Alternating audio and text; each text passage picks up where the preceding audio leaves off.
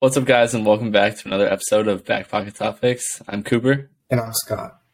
Um, so today, guys, is going to be our version of an NBA preview. It's our first episode talking about the NBA and basketball. Um, and now that the NBA is starting, we're going to shift our focus from purely football and maybe start to talk about a little bit of uh, other sports too.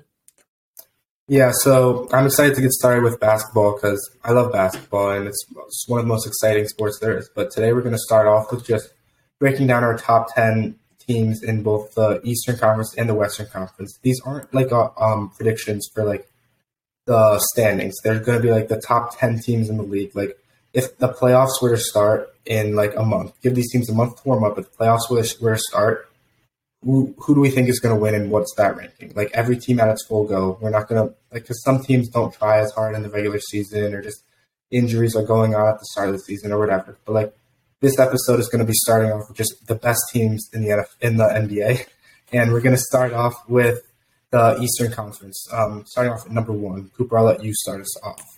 Uh, yeah, I'll start us off in the Eastern Conference, um, and I'm going to go with the Milwaukee Bucks. And I agree with that statement. Yeah, I mean, just to start off, I'm going to try to keep it as simple as possible. Giannis. Giannis Antetokounmpo, in my opinion, is the most dominant player in the entire NBA. Um, he's a, obviously one of the top three to five guys in this league. Uh, he's a game changer every single minute he's on the floor. He impacts every play, whether it's offensively or defensively. Um, you know, last year the Bucks made it to the Eastern Conference Finals, uh, even with Khris Middleton getting injured. Um, they've got a solid big three with Giannis and Khris, who I just mentioned, and also Jrue Holiday.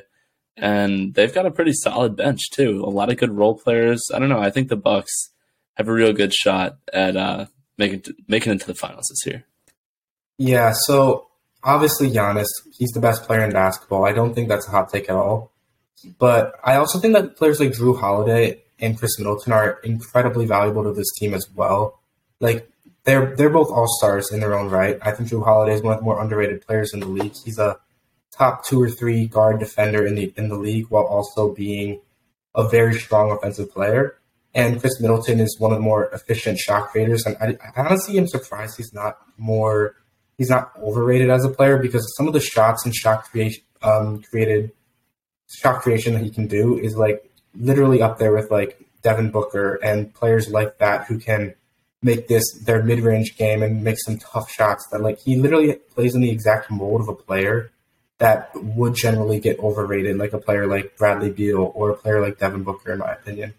And it's just surprising that he's not more overrated. But I think Khris Middleton is an all star level player, and just the Bucks as a whole team, I think their defense is going to be one of the best in, in the NBA and their offense is obviously going to be great. So I think that, and also they're just proven and very experienced in general. So they're just a safe, strong pick for the number one team in the Eastern Conference. Yeah, for sure. I mean, they've got guys like Grayson Allen, um, Bobby Portis, Brook Lopez, Wesley Matthews, all them role players, some of them coming off the bench. And last year, I honestly think that they had a better chance of making it to the finals than the Celtics. I think that they might have been a better team than the Celtics before the Khris Middleton injury. Because really, I mean, we both mentioned how Giannis is probably the best player in the NBA, but it, down the stretch in games, it's always Middleton that's the guy that's taking the shots, and they just didn't have that last year. And yeah, like you said, they're proven. Yeah, so I guess now we'll move on to the, the our number two team in the Eastern Conference, and my number two team it has changed because it would have been the Celtics, but I just don't know what to do with them because of Ime Udoka. That's exact, yeah, exactly but the same with me. My number two team, as a result, is the Philadelphia 76ers. I think that might be a little bit of a weird take. I'm not sure, but I just think James Harden is probably going to have a bounce back year. I think that offensively he's going to be a little bit more efficient, and just this offense in general is going to be a little bit more. Is going to be stronger and more efficient as a whole. And I think that this team has just gotten stronger overall, and their depth is very good in general as well. Like you've got you bring in PJ Tucker, who's going to be a very good three and D, especially defensive guy to strengthen up this defense and almost play play a role like you're going to lose some defense when you lose Ben Simmons. Ben Simmons didn't play last year, so you're just going to gain defense in PJ Tucker. like PJ Tucker's going to play that similar role probably defensively, and then also Joel Embiid, just a defensive monster as well as an offensive superstar, one of the best players in the NBA, and I just think that this team is going to be one of the. I, I think they're going to have a good bounce back year despite having kind of a mediocre season last year. Yeah, I agree with you 100%. My number two team uh, was the Sixers as well. I mean, everybody knows how good Joel Embiid is, like how dominant he can be offensively, what a great rim protector he is defensively. He hauls rebounds. However, like you said, I personally think that this season for the Sixers completely falls into the hands of James Harden. If James Harden can get even anywhere near to the level he was playing at um, back in Houston, it's over for the rest of the league. I I'm not sure if James still has that in him, but if he can get back to being that player who can give you 20, 26, 27 a night, can spread the ball to his um, teammates, and he might not play the best defense, but that's all right. He does it all offensively. Um, Tyrese Maxey is a young star. He's developing in this league. He's a great player. Like you mentioned, they picked up PJ Tucker in the offseason. They got uh, Montrezl Harrell and Danuel House. Um, I think Matisse Thybulle is a pretty good defensive player, along with PJ Tucker and Joel. And yeah, I mean, not only do the Sixers have like those two big guys and Joel and James, but they also have a really deep bench. And I think that's something that really sets apart like the top tier contenders and just like teams who are going to maybe fizzle out in the playoffs. Yeah, the, the teams who have success in the playoffs are, are always the teams with the most depth. Because by, by that time in the season, everyone's all beat up, everyone's like injured, and you really the depth really matters in the playoffs. Even though you do have a shortened rotation, the depth at that point just really matters a ton. So you can't have a team that's only six, seven guys deep. You need a you need a team that's going to be able to have nine, ten guys that they're going to be confident playing, and the Sixers are definitely one of those teams. Right. So yeah. Um, so I can start us off for, with uh, my third best team in the East, um, and I'm going to go with the Boston Celtics. I do think that the whole debacle with their coach Ime Udoka uh, could hurt them, and it, it probably will hurt them. I'm sure there's tension in the Celtics building and all that. Um, but they are still coming off a finals run. They won the Eastern Conference. They competed with the Golden State Warriors in the finals. Sure, they ended up losing, but it was like I'd consider it a very successful season. Um, you know, uh, the same old, same old. Jayson Tatum and Jaylen Brown are going to carry the load offensively, but they are going to have more help this year. They acquired uh, uh, what's uh, Malcolm Brogdon from the Pacers. Um, he's a very talented point guard. Uh, obviously, they still have Marcus Smart, who might not do as much on the offensive end, but is one of the best um, on-ball defenders in the entire NBA. Uh, they've got Payton Pritchard. He's pretty solid. Um, and then Robert Williams, I think, is a piece that's very, very underrated for the Celtics and their success. He plays great defense down there in the post. However, he is out for the first 10 weeks, I believe, of the season with an injury. But they did sign Blake Griffin and Al Horford, uh, two aging big men. Um, so yeah, I don't know. Put I some think the Celtics. on Al Horford's name. Come on, He's old. He's old. He's good. He's- He's he's, good. he's a really he good is old. player, though. Yeah, for sure, for sure. But I I do think that if one thing is going to hurt the Celtics, it's going to be that big man depth. Um, I'll get to the Celtics in a minute. They're my number four team, but I'm just going to quickly go with my number three team. Like I'm a little bit less sure about this team, but I'm going to go with number three, the Brooklyn Nets. I, they obviously have superstar offensive players. They've got offensive firepower left and right. Um, and adding Ben Simmons is obviously going to help their defense, which has been their main concern. And just overall, I think that defensively they've improved adding guys like Ben Simmons, adding guys like Royce O'Neale, and just getting depth in general with players like TJ Warren. Um, Seth Curry is going to be there for a full season now. And this team has depth. It has offensive superpow- superpowers. And like when you add those two things, typically that means postseason postseason success. And like, yeah, it's a little bit concerning that they're going to have two non-shooters in their starting lineup with Ben Simmons and Nicolas Claxton. But I think they can probably make some make that work somehow with like like me personally. I would probably run Ben Simmons at the five because with with uh, Kevin Durant and Ben Simmons on the floor, you're going to have enough height and size, and I don't and that only probably hindered you against like the superstar centers like Joel Embiid, Nikola Jokic. Um, if you go against the Timberwolves, like that's when it's going to hurt you. But for the most part, I think against most teams, um, running Ben Simmons at the five would be more effective. Like look at the look at the Warriors. They have many a lot of lineups where they have their death their death lineup has Draymond Green at the five, and they're so successful.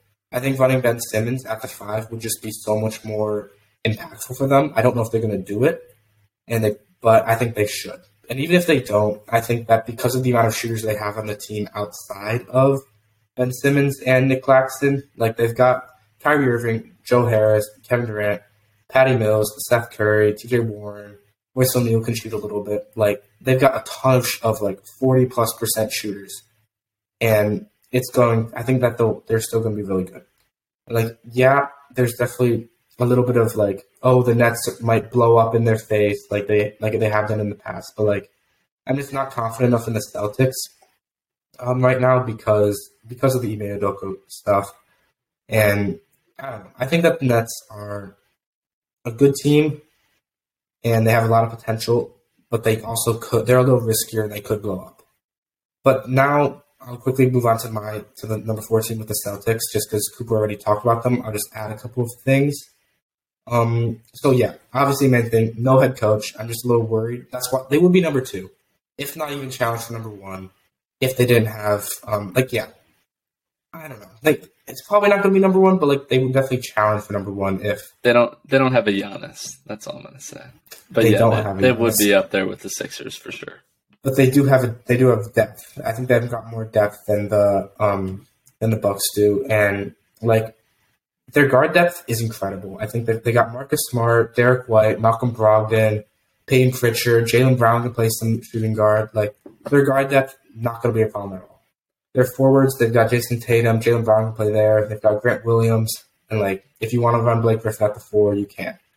Like so, they're good there. And I, and you mentioned that their um, big man depth isn't great, but like I'm a huge Al Horford fan. I think Al Horford is a very good defender. He can spread the floor and shoot pretty well. Like not he's not like a forty percent shooter or anything, but like he is dangerous from three, like we saw in the postseason.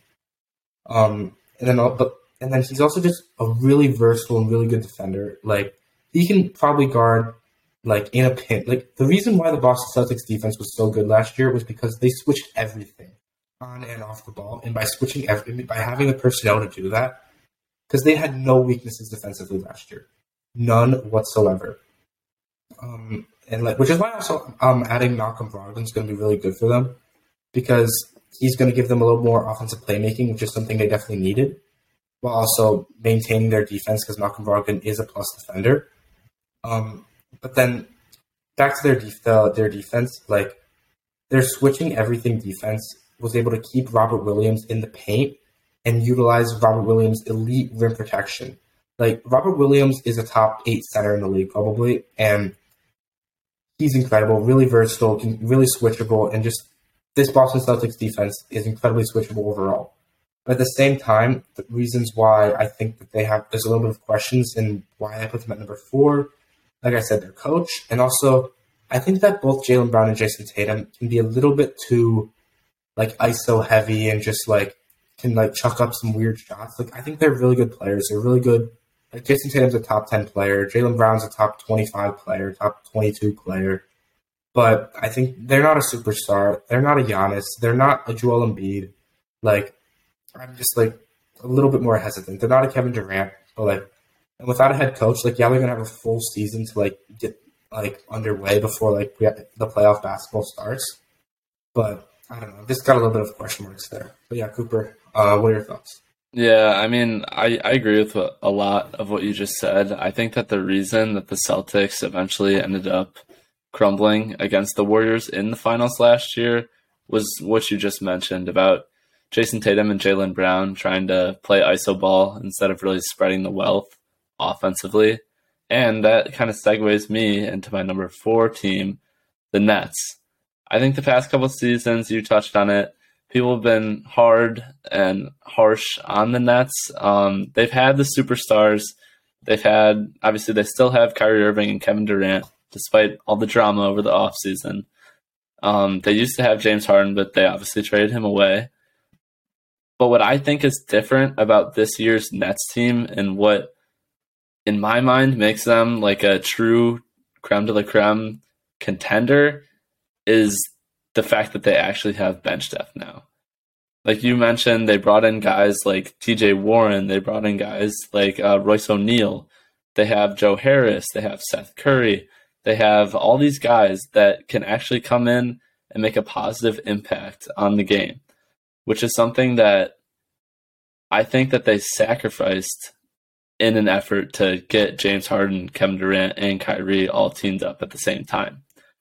And now that they actually have the bench depth to go along with those obviously two superstars, Kyrie and KD, I think that that makes the Nets really, really, really scary.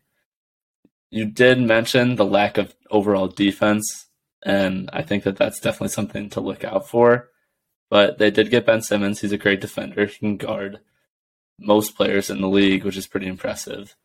Um, and I would say that Nicolas Claxton is going to have to make a pretty serious jump if the Nets want to really compete with teams like the Sixers and Bucks, just because of their like Joel Embiid. And yeah, Ben Simmons can try all he wants to guard Giannis. I just don't think he'll be able to do it by himself. Yeah, you need a strong rim protector in order to be able to guard teams like that. And Nicolas Claxton at this point in time He's a top 20 center, maybe. He's maybe that's even pushing it. Like yeah. he's a decent defender, decent lob threat, but he's not what you want when you're guarding Benson or not Benson, when you're guarding Giannis and Joel Embiid. So Yeah, for sure. And I think that like we mentioned at the beginning of our episode that we're doing this based off of the best teams, not like our regular season standing pre- predictions. Just because like teams like the Nets, yeah, they might not win a ton of games, or as many games as you'd think in the regular season, just because like Kevin Durant sometimes take time, sometimes takes time off, and Kyrie's got whatever Kyrie's got going on at the time. Um, but they're still obviously a super, super dangerous team when it's going to come to the postseason. Yeah, and then now that's a perfect segue into my number five team. On the flip side of that, the Miami Heat are a team that are going to outperform in the regular season and then I don't think they're as serious of title contenders as their seeding is going to um, make it look like. Like last year, they were the number one seed in the East, I believe, and they were a very good team in the playoffs. Jimmy Butler went crazy, but at the same time, we knew they weren't really going to be a a true title contender. At least that's what I thought. And then like, but let's just go back to Miami Heat and let's talk about their pros real quick. Like the Miami Heat have veteran experience all over the place. Erik Spoelstra has so much experience and is one of the best coaches in the NBA. Kyle Lowry has a ton of experience, has a ton of experience, and is going to be like he's a very good, solid point guard. Jimmy Butler, a ton of experience, just overall. Like this team is just so um, weathered in the playoffs, and they just know they know how to act in the playoffs. And then also they have a ton of depth. Like this is their bench right now. They've got Gabe Vincent, Victor Oladipo, Duncan Robinson, Max Strus, and like just just that alone is incredible depth. Like, and then their starting lineup, they've got Tyler Herro, who might have is probably going to get like twenty points per game, like he did last year, and just be a strong guy. And they've got Bam Adebayo, who's one of the most underrated players in the NBA, in my opinion. He's such a switchable defender. The dude can practically guard the one to five while also like he can guard. He's probably the only player in the NBA who can guard um, Joel Embiid while also being able to hold his own. I'm not saying he's going to be able to lock him down, but hold his own on a guard like Trae Young for a possession. Like he's Trae Young is going to be really good against him, obviously. But like if you needed to switch on like a ball screen or something, he's going to be able to hold his own, and Trae Young's not going to be able to just abuse him That's like fair. he would like he would be able to against uh, Nikola Vucevic or something. um, yeah, but like, and also like, but the only problem with the Heat is that I just don't think that they la- that they have a really elite offensive option, and as a result, they're just not going to be able to get um, get past teams like the Bucks, like the Sixers, like the Celtics, even. But I think they're going to be very strong and very successful in the regular season, and just in the playoffs, they'll probably win round one against like an uh, seventh seed or something. But then um, once the uh, once they have to play a team like the Celtics, who say struggled a little bit in the regular season, end up with a fifth or sixth seed, and then they have to play them round two, and then the Celtics end up beating them or something like that. Yeah, for sure. Um, the Heat weren't my uh, fifth place team, but I will give my two cents on the team in general. I feel like the Heat are a team that just frustrates me as like a enjoyer of the NBA in general because they could be so good if they just had that one premier offensive option. And they've been one piece away, it feels like, since their bubble run um, when they made it to the finals and lost to the Lakers. I think that if this offseason they had went and tried and pushed their hardest to get a guy like Donovan Mitchell, they would by far and away be one of the top contenders in the entire NBA. That would be scary. Yeah, exactly. And they just haven't haven't done anything like that. I mean, Jimmy Butler and Tyler Herro are your two main offensive options. I think Kyle Lowry's age is really starting to get to him, so that's a little concerning. And I don't know. I, I do agree with you that, that they have a really good bench um, and good depth, which is going to help them win a lot of regular season games. But they just don't have the star power to compete in the finals.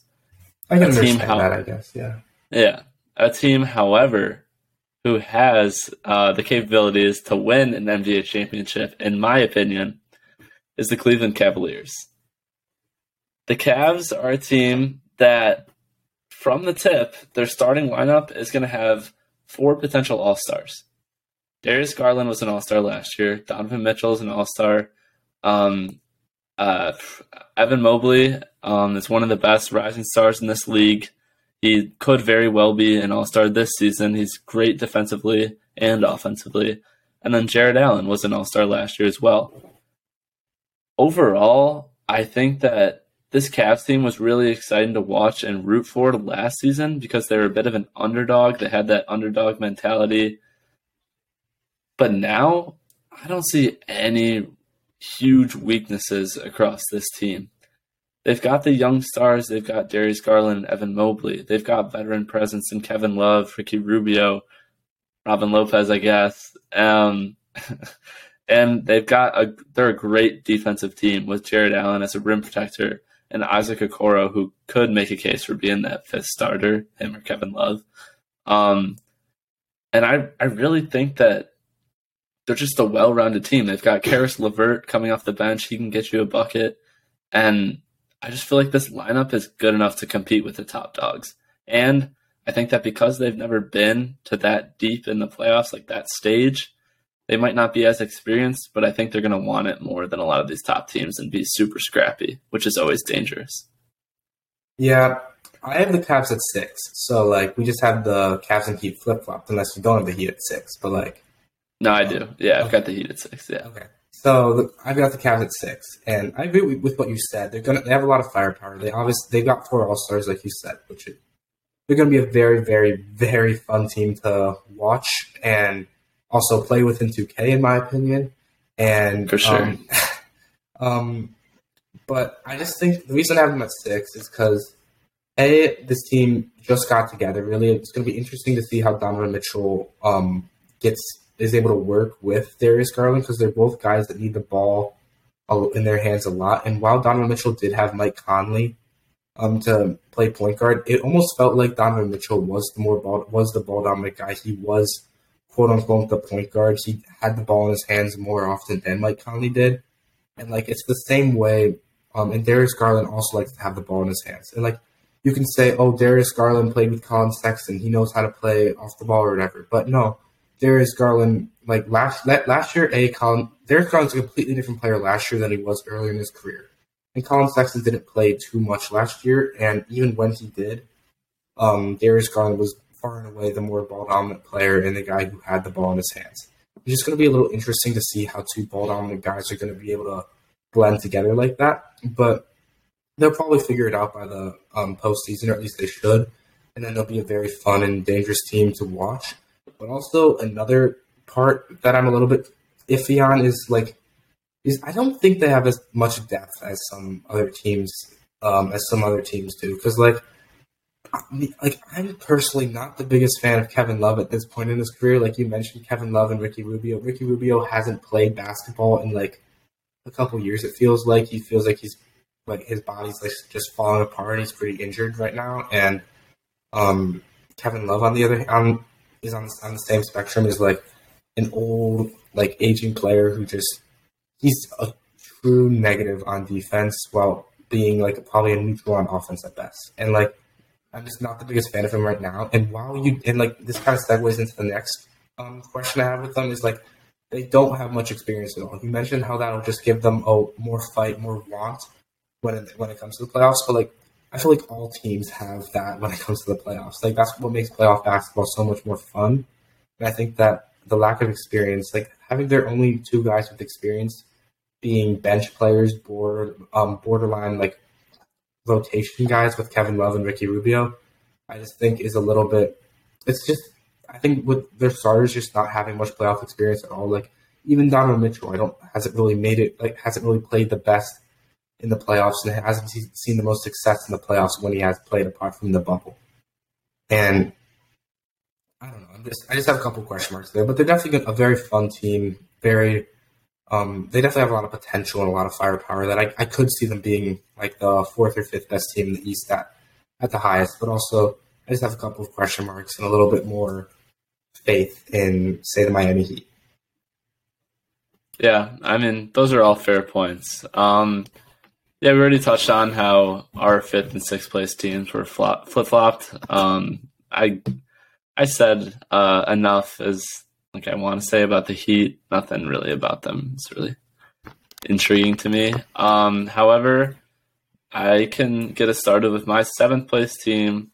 Um, not seventh place, sorry, seventh best team uh, in the Eastern Conference. And you had mentioned how the Heat are a pretty fun team to watch. I feel like this team is kind of like the opposite of fun, which sounds bad, but what I really mean is that they're fundamentally sound. They play good team defense. They're well coached, and I've got the Toronto Raptors. I've got them um, at seven as well. Yeah, so Scottie Barnes is a player that I, am about as confident in Scottie Barnes becoming a, the next big superstar as any young rising star in the league. Um, I'd put him up there with Evan Mobley, obviously. Uh, I think he's the truth. He can he can do it all. He can do it all on the court. He plays great defense. He um, got better as the season went on last season at creating his own offense, which is something I would imagine he would be able to improve upon this season as well. They've still got um, Pascal Siakam and Fred Van VanVleet, who are two um, very talented basketball players. I, I, would say they're stars. They're they're stars in the NBA. Yeah. Yeah. Uh, uh, go ahead. I was yeah, I just gonna say maybe not. They're low level stars like sub they're sub all star level players. Sure. Yeah, Pascal Siakam might be a little more well rounded than VanVleet. Um, he plays pretty good defense, uh, while VanVleet is morely more offensive focused. Um, but they've got role players like Gary Trent, OJ Anunoby. Um, they brought in Otto Porter, who won a championship with the Warriors uh, last season. And yeah, I mean, like I already said, they're just well coached. And they might not have as many highlight reel plays as some of the other teams in this conference. However, I don't think that they're going to make a ton of mistakes to put themselves out of games. If you want to beat the Raptors, you have to beat them yourself by playing good basketball because they're not going to beat themselves. And that's pretty important. Yeah, I definitely agree with all of that. I like, or at least 90% of that. Like, and I think this just boils down to Nick Nurse being the best coach in basketball right now at least in my opinion. And totally fair. Like Nick Nurse, best coach in basketball. They have a lot of depth with like and a really good role players. But like I, you said, Scottie Barnes, you're confident him being the next like superstar player in the league, and like I think Scottie Barnes is a really good player, but I just have a hard time seeing him emerge as like a top 15 player in the NBA. I think he's always I think his ceiling is more like someone like um I think he's kind of like Pascal Siakam. I think they're kind of similar players. Like I don't know, like I think that they're. They, I think Pascal Siakam's around the 20, 20th to twenty fifth best player in the NBA. Um, and I think that that's. I think that Scottie Barnes can probably be a top twenty player in the NBA, but like I just have a hard time seeing him being a superstar. But maybe that's just because I he's a young player and you just have more faith in him than I do. But like I don't know. But just going back to the Raptors, they're just a really well coached team and a great defensive team that just limits mistakes. And um, Fred VanVleet did have an incredible year last year, and I, I think we should see him go come a little bit, come back down to earth a little bit. But he's still a very good player, and I think this team is just very solid all around, and just gonna they're gonna avoid mistakes and be well coached and very good defensively. Yeah, for sure, definitely. Uh hit the nail on the head right there. I yeah, like we said, well coached, good defense, whatever.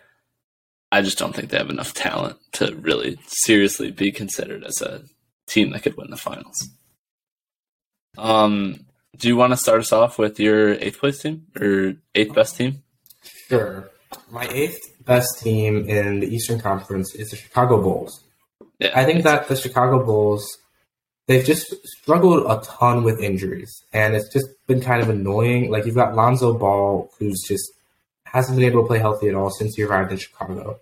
And if we had Lonzo, I'm saying we because Cooper and I both like the Bulls, but um, Lonzo Ball, he could be so good for this offense. He could be. He's he's a playmaker that we need. I think this team just lacks that level of passing and playmaking that Lonzo would definitely bring, and I just I don't have faith that Lonzo's going to be able to stay healthy, and we already he's and just there's that question mark that's just going to make this a little bit harder.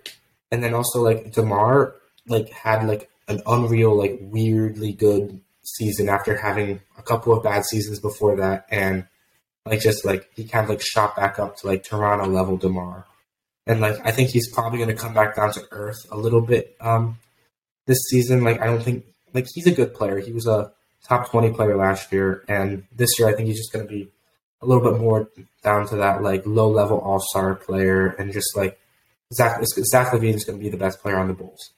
And while Zach LaVine is incredibly good, he's not a superstar.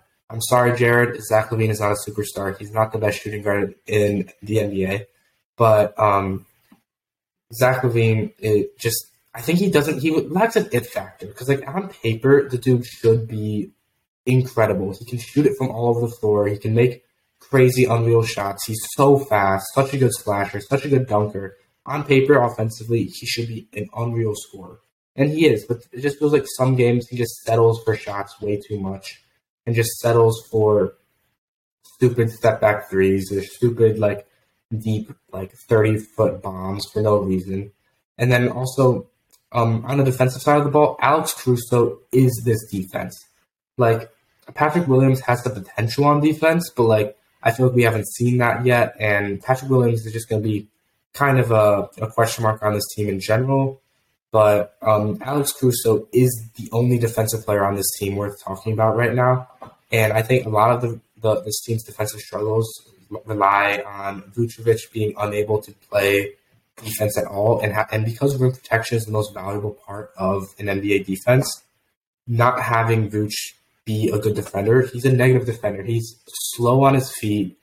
He's he so he can't go out past the paint really. And even when he's in the paint, he's not a vertical like a rim protector. And like I just hate him on defense. And just that just brings down this entire vibe on this team because defense is so important when it comes to the playoffs, especially on the inside, and they just have nobody there.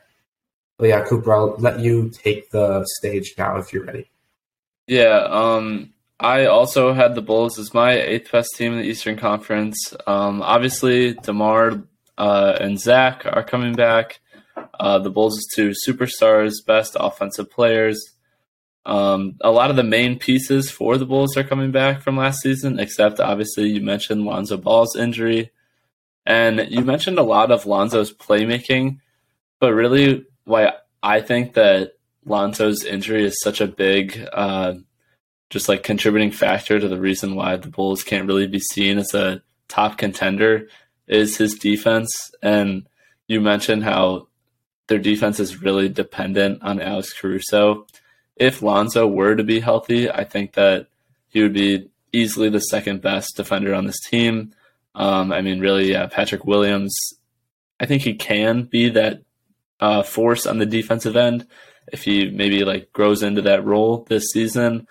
Um, Dosunmu, uh, who was just recently named the Bulls' starting point guard for this season. Um, I think he can be a pretty solid defensive player. I mean, Javonte Green plays scrappy and he can get those loose balls and hustle on the defensive end. But really, yeah, I mean, the, the Bulls aren't a great defensive team. I'm excited personally to watch a fully healthy Zach LaVine. Um, he's come out and said publicly that injuries harbored him for a lot of last year, and he get, he got a fat fat bag this offseason. Um, and he's gonna become yeah for sure. He's gonna be coming back fully healthy. I agree with you that he is gonna be the best player on this Bulls team. I mean, it's only natural for DeMar DeRozan to regress a little bit after that um, All NBA caliber season last year. Uh, as a Bulls fan, personally, keeping keeping up with Bulls fans all around me, all around us, wherever. Nikola Vucevic is just always who everyone, every single fan happens to rip on, no matter what. And when the people are unified like that, there's, there's a definitely reason. a problem. There's yeah, a reason. exactly. And personally, over the off season, I thought that it would have been smart for the Bulls to maybe make a push for a guy like DeAndre Ayton, try and get him away from the Suns, trade Vooch and whoever else it was going to take. They didn't really do anything like that. They brought in Andre Drummond, who's still solid. He can be a solid center off the bench, haul rebounds. He's definitely that rim protector piece that we need on the Bulls. But they just don't have that star center, star big man, star rim protector at all. And there's just no post defense whatsoever. And that was something that really, really dragged the Bulls down last year. And really, Vooch offensively was pretty streaky as well, along with Coby White, along with a lot of these bench pieces. However, the Bulls were the number one team in the East last year before all these injuries started hitting them if Lonzo really is able to come back by around January, like some people, some uh, sources are saying he could, I could still see the Bulls making a playoff push, but without Lonzo, they're just not a true contender. As much as it pains me to say that. But hey, Andre Drummond can shoot threes now. Yeah, that was wild. I was so surprised when I saw that. He was like three for three, four for four, something like that in the preseason yeah, game. Like, I was like, like okay. What the, like, what the hell? Where'd that come from? but yeah, yeah, um, moving on to yeah, our I mean, ninth, moving on to our ninth team, we should probably, unless you got more to say. Um, no, I, no. Yeah, but moving on to our ninth team, I have the Atlanta Hawks. Yeah. And I think the Hawks, like, you've got Trae Young. He's going to run his pick and roll. He's going to be dominant. You've got like a dominant offensive player, but like with shitty defense and yeah. pretty horrible. Like he might be one of the, the worst horrible starter. defense. He might be like the worst that. defender horrible. of any starter in the in the NBA. And like Trae Young, he's going to be a good offensive player, throwing lobs to Clint Capela, John Collins, maybe Onyeka Okongwu, who's going to get in there a little bit. I liked him in the draft personally. Um, and then you add in Dejounte Murray. And Dejounte Murray should pick up the defense there a little bit because Dejounte Murray is a good defender. But he's not like Alonzo Ball, Alex Caruso, Marcus Smart level defender, so it's not going to be like that that much of a difference. But anything is better than Trae, than Trae Young and Kevin Huerter being your two defensive guards. So they, they should be better there. But also going back to the Cavs, two ball dominant guards here as well in Atlanta. Like Dejounte Murray needs the ball in his hands, and same with Trae Young. So that's just going to be a little bit interesting to see how they work that out. But I think that they could be a pretty strong team. But like, it's just a little bit, just a little bit weird here. I'm not, I don't know. And they've got like seven good players, but I just don't think they have much depth overall on this team.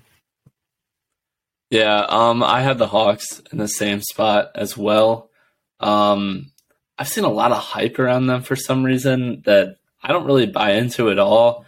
I think it's kind of like a mid team. I would put like mid tier. Uh, I don't. I don't know. I mean, obviously Trae Young is dominant. He's really good. Um, Dejounte Murray, yeah, it was a bit of a confusing acquisition in my opinion, like for the Cavs, I feel like it made sense because Donovan Mitchell is a proven All Star number one option. So like you can afford to have two ball dominant guards on the court at the same time. But Dejounte Murray, like he's solid, but I don't think he's anything that special. Um, obviously, they still have Clint Capela. He's a great rim protector. John Collins can get his. Um, on the offensive end, Bogdan Bogdanovic is a pretty good shooter. He's a solid um, scoring option for them. And uh, I don't know. I just feel like I don't, I don't see the hype in the Hawks at all. Like they're just meh.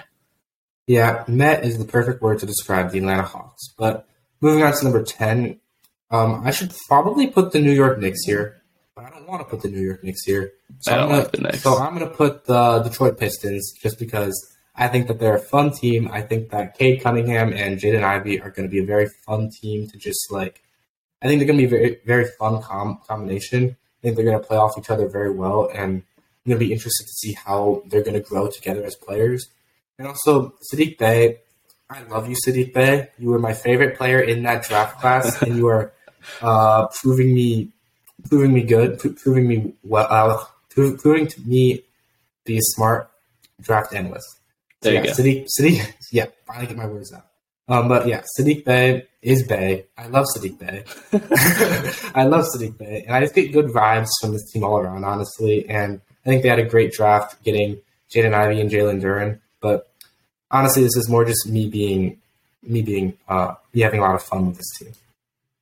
Yeah, for sure. Um, for mine, uh, for my prediction for the 10th best team in the East, uh, I don't have the Knicks.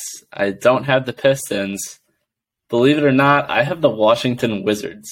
Ooh. Um, that might seem a little bit uh, strange as a prediction, but when it's all said and done, they still have Bradley Beal, who's one of the best scorers in the entire NBA. Um, he's him alone. I feel like is a good enough player to get the Wizards to like the tenth spot in the East. I, I don't I don't like the Knicks. The Knicks aren't very good, but um, I think Bradley Beal will be enough to drag this team to the play-in, and the rest of the roster really isn't that bad. I mean, they've got Kyle Kuzma, they've got Kristaps Porzingis, who they um, acquired last year from the Mavericks. Uh, I think something to watch for them could be the development of um, young players like Deni uh, Avdija. I know I just butchered that, but I think it's fine. Deni Avdija. Okay, yeah, sure, I that works. Um, Rui Hachimura and uh, Corey Kispert, Corey Kispert um, who are all pretty young, as well as um, their first round pick Johnny Davis, who might be able to carve himself out a role in this offense. I really think that the Wizards aren't that bad, and obviously they're not like a contender, I would say. But I think they'll make the play in. They could fight in for a top eight um, spot and actually make the playoffs. But yeah, I mean, I've got the Wizards. Yeah, I like the reason why I mentioned the Knicks just briefly was because um, Tom Thibodeau, I think, is a very good coach. You're going to have a decent defense when you have him as your coach, and bringing in um, the guard from Dallas. I'm blanking on his name.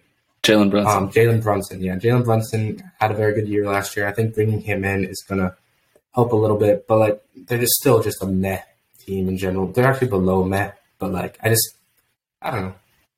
Yeah, I mean the Knicks paid a crazy amount of money to bring in Jalen Brunson to make the most like mid big three of all time. I, can you even, can like you even call it a big three? It's a it's a mid three. It's a mid three. It's a mid three. You yeah. love to see it. Um. Yeah. So uh, that'll do it for us for our Eastern Conference uh, best teams in the Eastern Conference from Back Pocket Topics. Thank you guys for watching. Yep. Thank you.